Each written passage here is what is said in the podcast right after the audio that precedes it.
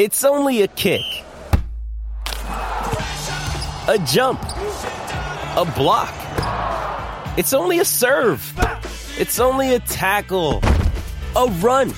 It's only for the fans. After all, it's only pressure. You got this. Adidas. Hey, it's Ryan Reynolds, and I'm here with Keith, co-star of my upcoming film, If, only in theaters May 17th. Do you want to tell people the big news? All right, I'll do it. Sign up now and you'll get unlimited for $15 a month and 6 months of Paramount Plus Essential Plan on us. mintmobile.com/switch. Upfront payment of $45 equivalent to $15 per month. Unlimited over 40 gigabytes per month. Face lower speeds. Videos at 480p. Active Mint customers by 531.24 get 6 months of Paramount Plus Essential Plan. Auto renews after 6 months. Offer ends May 31st, 2024. Separate Paramount Plus registration required. Terms and conditions apply if rated PG. The Gist is brought to you by Squarespace, the all-in-one platform that makes it fast and easy to create your own professional website, portfolio, and online store. For a free trial and 10% off, visit squarespace.com and enter offer code GIST, that's G-I-S-T, at checkout. A better web starts with your website. It's Friday, June 20th, 2014. From Slate, it's The Gist. I'm Mike Pesca.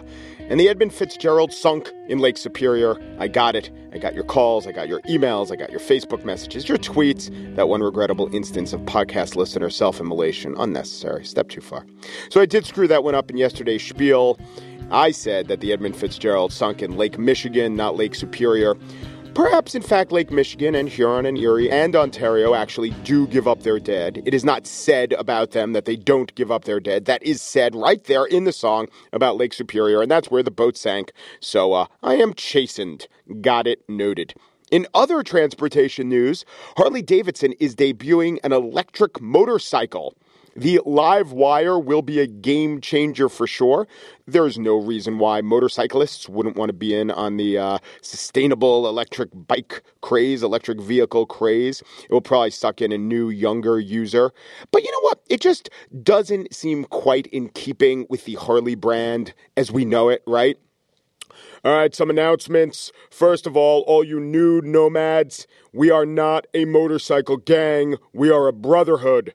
We nomads live by a creed. 1, love your brothers. 2, respect the open road. 3, remember to recharge every 80 to 110 miles. All right, now we're going to reissue the leather jackets with the nomad's crest on the back and your new names. Attila, you are now sustainability. Thor, we rechristen you carbon offset. Amplitude. Good. Okay, Amplitude, you get to keep your name. But what will the new bike, the LiveWire, sound like? Will Rolling Thunder now be Rolling Whisper? Actually, Harley execs say that the electric bike engine will have a sound, not a big boy or a hog, but more like a quieter jet engine. I think Carbon Offset will like that. And speaking of sound, you may have noticed I'm sounding a little different than normal. I'm in a hotel room in New Haven. I was just on a panel of an ideas festival. I got some ideas about ideas festivals, and that's going to be the spiel. And we will play you an excerpt of this panel I was on with Nicky Davidoff, Frank Deford, and Elizabeth Alexander. It was called Thinking About Sports. See the thinking right in there? Justifies the presence in the ideas festival. But first, come on, get happy. McDonald's Happy Meals now have a face and a smile and can presumably bite you back.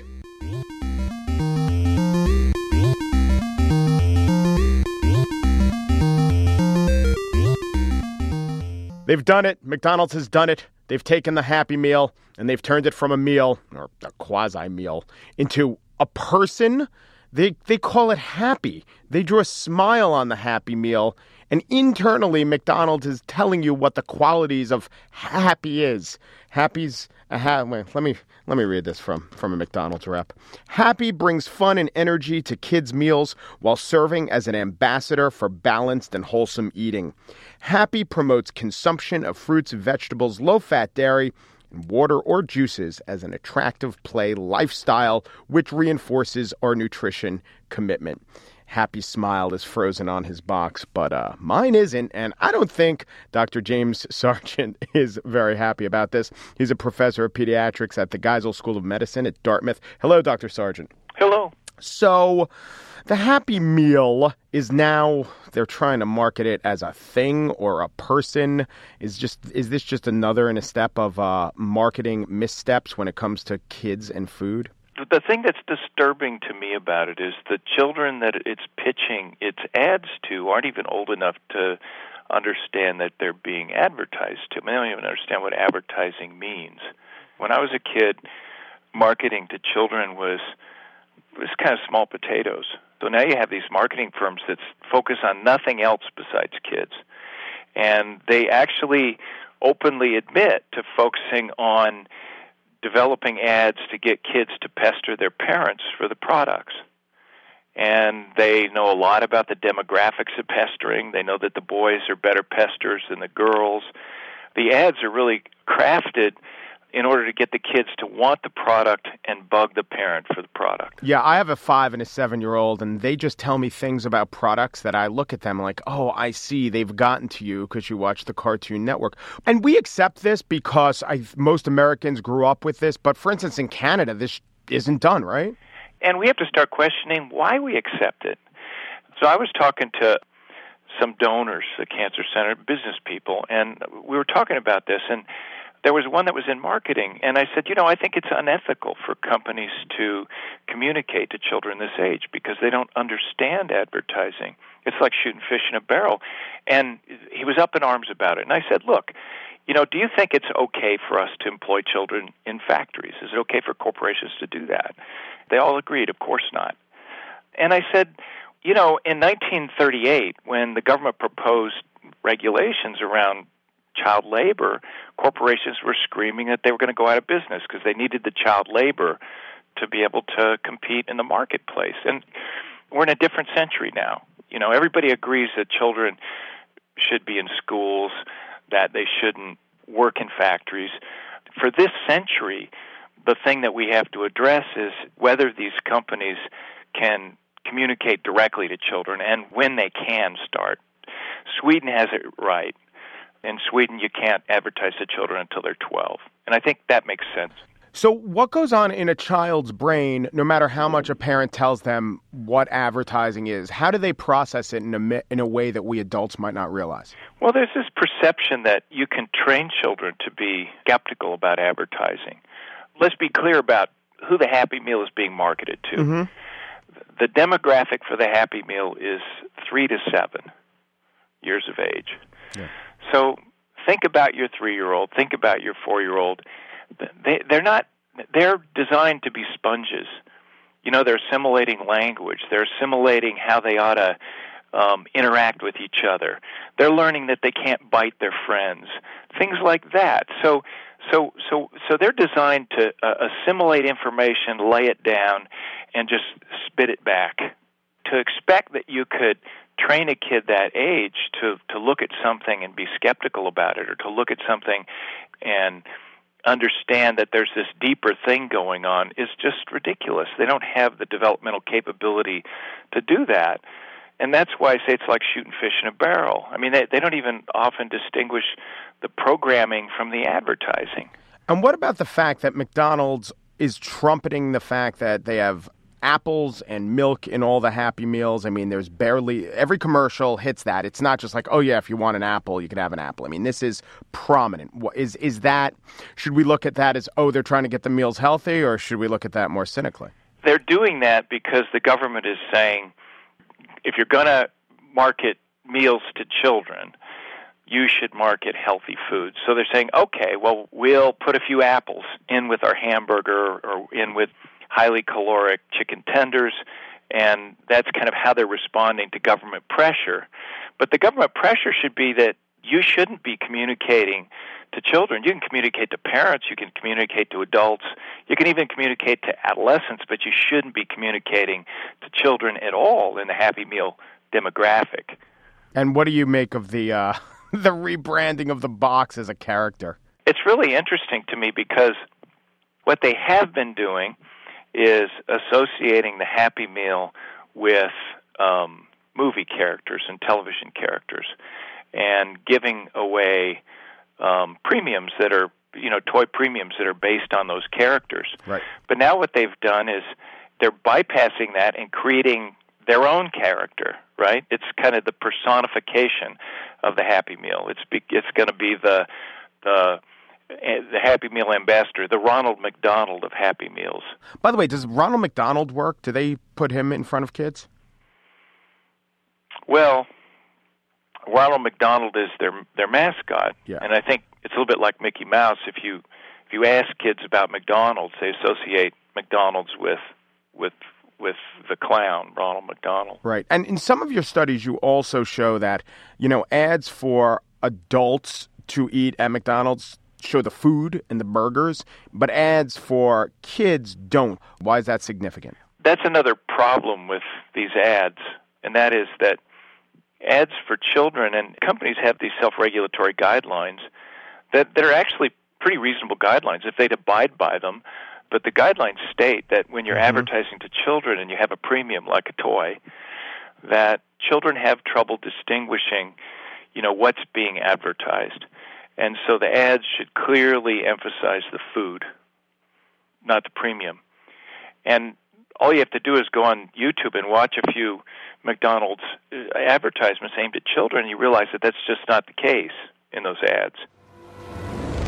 If you've got a thirst for adventure, there's a special place to go. McDonald's. Enjoying the blockbuster taste of apples and milk has never been this thrilling.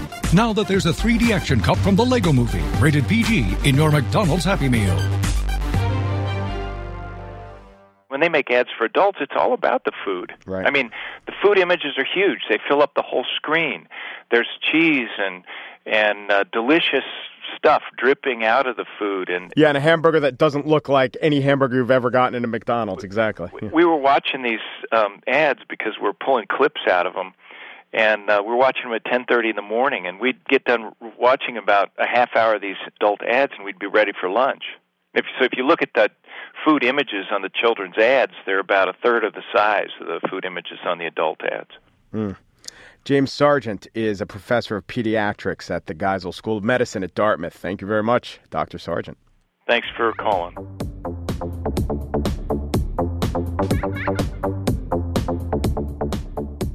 This episode is brought to you by Squarespace, the all-in-one platform that makes it fast and easy to create your own professional website, portfolio, and online store. For a free trial and 10% off, visit squarespace.com/gist. Enter offer code GIST at checkout.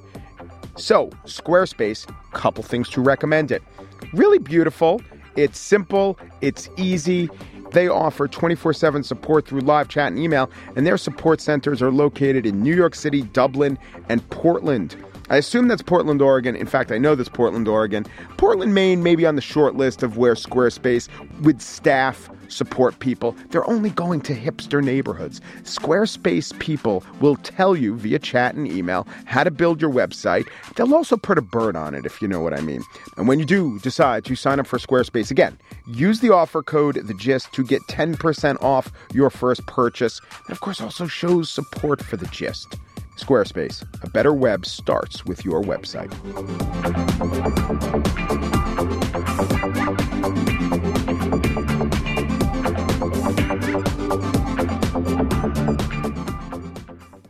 So as I said, I'm here in New Haven, and I'm part of the Arts and Ideas Festival, a linchpin, I guess. I was on a panel last night called Thinking About Sports. I guess that's what got it shoehorned into the Arts and Ideas Festival. Hey, you're thinking, but it's about sports. Get out. So I wanted to play a little bit of that panel. The other male voice that you'll hear, aside from mine, is Frank Deford, the other male voice as a commentator. You know Frank Deford. I don't have to tell you who he is. The best magazine sports writer probably ever. And the guy who led the panel, who organized the panel, is Nicholas Dawidoff. And Nicky has written The Catcher Was a Spy, The Mysterious Life of Mo Berg, great book. His latest book was an exceptional, fantastic book called Collision Low Crossers, A Year Inside the Turbulent World of NFL Football. Lived with the Jets for about a year, a season at least. And the female voice you will hear in this discussion is Elizabeth Alexander, who's a poet, essayist, playwright. She wrote a huge poem in the voice of Muhammad Ali. One of her collections of poems, American Sublime, was a finalist for the Pulitzer, and I think you'll enjoy this excerpt. So why do you guys think that Americans have been slow to embrace the beautiful game of soccer? It's World Cup time. Yeah. few reasons. One, I think for a long time that there was the incorrect notion that because kids played it, they would grow to love it as adults, as a fan. And I think if you look at the trend of sports in this country, participation doesn't translate into spectator sports. You know, running is extremely popular. It's never been more popular. Good luck with getting anyone to go to a track meet. I think that the original NASL and the MISL, those original leagues, were built on poor economic grounds. I think the current professional soccer league in this country, Major League Soccer, is probably the smartest and best run of the leagues. And I think that demographically now, even if white America is slow to embrace, the browning of America just totally translates to increased popularity in soccer. And as more Americans get better at soccer and play in the English Premier League, we're going to have more success on the world stage, so we're going to become better and better at soccer. So we have a good future, I think, with soccer. I think we have to take into consideration that soccer has had all kinds of opportunities. I mean, we chose our football over soccer. There must have been a reason for that. I mean, basketball came along after soccer. We fell in love with it. I think part of it is proficiency. I don't care how good you are with your feet, you can't do, you know, God gave us these things to separate us from the beast of the fields, you know. And like Luis Suarez. Yeah, and also, you know, then you hit the ball with your head. They talk about that. But really, I'm being facetious now, so all soccer people can get mad. But you watch somebody like the San Antonio Spurs moving the ball around and here and there, and guys are cutting, and all of a sudden, bingo, there's a pass, and Ginobili makes a basket. The equivalence in soccer is they kick it around for a while, and then the other team takes it over. And then the announcer says, that was the most lovely teamwork I've seen. But it's an incompleted pass. I mean, I simply think we have adopted sports that we love. And if I grew up in Milan or Sao Paulo, I'm sure I would love soccer very, very much. By the way, I like the World Cup. I do. I think the World Cup is fascinating. You and 7 billion others, right? Not because of soccer, but because of the international competition. And I've been to World Cups and been to European Cups, and they are extraordinary. Better, more fun than the Olympics in many respects. But I'm still, as you can tell, dubious about the future of soccer in the United States. Well, I hear what you're saying, that Americans don't like it, they don't score enough. If you believe in things like an American character, I wonder if you all think that there might be something to the effect that in this country, maybe people like to have things that are our own more than in some places. In other words, you know, there was every opportunity to have sports that came from England and other countries, but instead baseball was created, and baseball has always been celebrated in part. I mean, baseball, face it, is pretty much as nuanced, which is an easier way of saying boring, as soccer is for the uninitiated, right? And yet people love baseball here the way they love soccer. Baseball could be our soccer to some degree. And I wonder if it's some line between independence and exceptionalism that has something to do with it. I don't know. What do you think? Well, I guess I list more to the side, maybe from the perspective of my husband came from East Africa and loved soccer more than anything, and that was the sport he wanted the kids to play more than anything, and he was wonderfully curious and interested. You know, what is this football? You know, what is this basketball? How do you play this game? How do you play this baseball? So he learned because his children were interested, but at the same time, soccer was and is a lingua franca for the whole wide world. I don't think it's necessarily about one sport supplanting the other. To me, the more interesting question is, why does the whole wide world love soccer, not why are we slow to adopt soccer? So, you know, in fact, there are metrics that people are, in our age of metrics, people are always measuring what's most popular. And in our country, football is suddenly way more popular. Football's the game of our time. It's supplanted baseball. And I wonder if you guys have any thoughts about why that's happened. What's happened to baseball and what's happened to football? Why football? Why not baseball? Television. So my big theory about football, though, is that it's all tied up with the brutality of the game. And when I say that, people say, oh, Americans enjoy hard hits and they enjoy brutality. Well, that is true, but that's actually not what I mean. What I mean is that the game is so brutal and so physically bruising that you can't play it but more than once a week. And you really probably shouldn't be playing it once a week. But because of that, there's a scarcity, an imposed scarcity. And if you look at everything that's ever become extremely popular, I mean, this was the theory about why free agency would make the players a lot of money. There's going to be imposed scarcity. And we think we want everything that we want now, but we don't. This is what killed the game show Who Wants to Be a Millionaire, right? It was good. Let's throw it on 8 times a week. Everyone got sick of Who Wants to Be a Millionaire.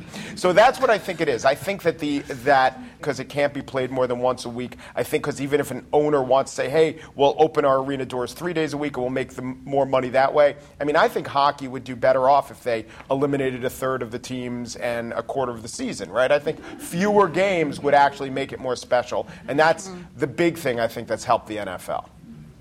I would agree with everything Mike said and add one more thing, and that's gambling.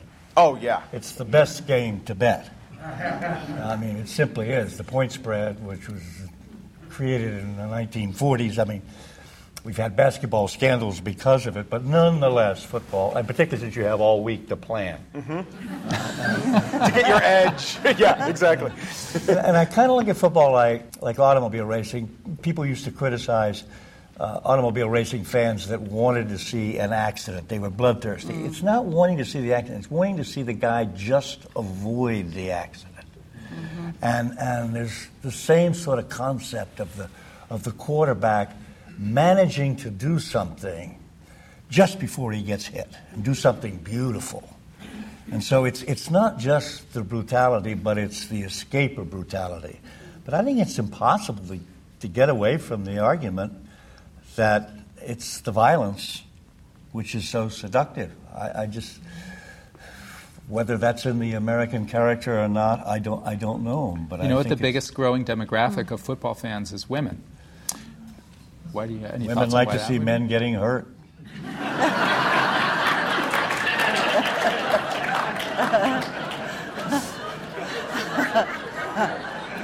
And by the way, baseball really hasn't declined. Baseball is.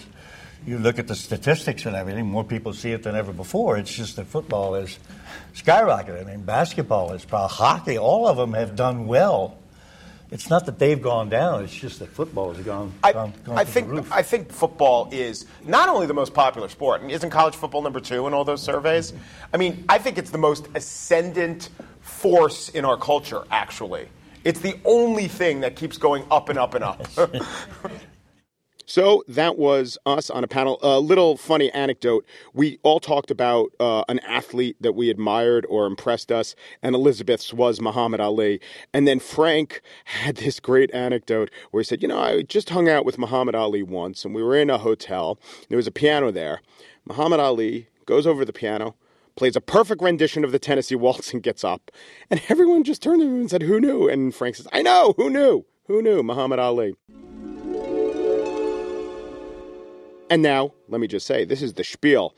The Arts and Ideas Festival. I mean, this is a concept, right? When I look at the situation in Iraq and how everything is falling apart, I just say to myself, why didn't they just have an Arts and Ideas Festival beforehand? Wouldn't that have forestalled all the ethnic killing? The Arts and Ideas Festival, I guess it's a little bit of an indulgence. I mean, I like arts. I like ideas. It's just the problem with explicitly acknowledging that you are experiencing the arts, you are talking about ideas, and you are doing it in the festival setting. So here's my suggestion for future Arts and Ideas festivals. To do a couple things. To differentiate yourself from other Arts and Ideas festivals, but to give it a little bit more a frisson of coolness. You ready? Think of a third thing that in no way is a synonym or goes along with arts and ideas, right? So it can't be notions or it can't be cogitation. And stick that idea in the middle of arts and ideas and have like a couple booths about that. So some of those ideas could be the Arts, Microbrews, and Ideas Festival. Tell me you wouldn't go to that. Or the Arts, Macrame, and Ideas Festival. All right, I wouldn't go to that, but someone would. Maybe macrame is not the hottest of topics. How about this? The Arts, Taxidermy, and Ideas Festival. That is the greatest. And that would also lead to, and here's my other not problem, but thought about Arts and Ideas Festival, that would lead to a better T-shirt. Because right now I am wearing the Arts and Ideas Festival T-shirt that I was given for being a panelist last night. And I have to say, the only time that I will ever wear the Arts and Ideas Festival T-shirt, and it has nothing to do with design, it has to do with messaging, is in the middle of the Arts and Ideas Festival. Like, I just cannot see wearing this at a gym. What am I saying? What am I signaling? Either that I'm a guy who's into arts and ideas, or even worse, if someone asks, I would have to admit, actually, I'm a propagator of either arts or ideas. Yeah, I was a panelist on the Arts and Ideas Festival. I mean, people want to signal this idea all the time, but that's why they wear Vampire Weekend T-shirts, right? There are other ways of saying, hey, I'm a smart guy who's into arts and ideas, rather than wearing an Arts and Ideas Festival. Also, Arts and Ideas Festival T-shirts, logos in general, tend to fall down in two key areas. One, the artistry, and two, the idea behind it. It's usually just, I mean, this Arts and Ideas Festival T-shirt, look, lovely people, great concept, but it does look almost exactly like the logo for a 70s kids show on PBS, you know? I don't know, Zoom, the electric company, but there are like thought bubbles coming out. I've never really seen a kick-ass Arts and Ideas Festival. It does say something strange about the state of thinking in American T-shirt design that a Senior Frogs T-shirt will contain better art and a more interesting idea than an Arts and Ideas Festival T-shirt. Although maybe that's what the Arts and Ideas Festival should do. Just adopt the T-shirt with like a funny frog downing a pint of liquor. That would be the most counterintuitive Arts and Ideas Festival T-shirt ever, and it would definitely impress the dude on the other side of the gym, and it would definitely impress the girl on the other side of the gym who is wearing a Vampire Weekend T-shirt.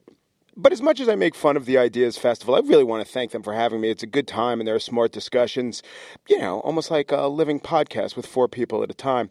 I have an idea about Ideas Festival, sort of a rebranding idea, to think about life maybe more like an Ideas Festival. Let me give you an example.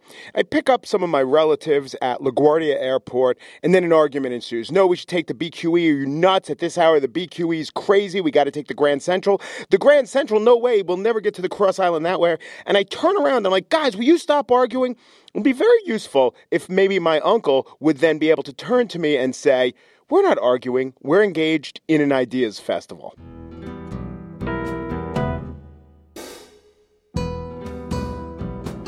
And that's it for today's show. Andrea Salenzi is the producer of The Gist.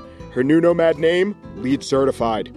Andy Bowers, executive producer of Slate Podcast, will no longer be Mongo. When he rides with us, he's known as Rucksack. You can subscribe in iTunes, give us a review, subscribe to us directly, even though we're also part of the Slate Daily podcast feed. Search for us on your Android or iOS device, or Stitcher, or TuneIn. On Facebook, we're at facebook.com/SlateGist. You can sign up for a daily email, and we'll send the Slate Gist to you, and that's at slate.com/gist email. The Gist, locally sourced, organically farmed, and 0 to 60 in 4 seconds. Thanks for listening.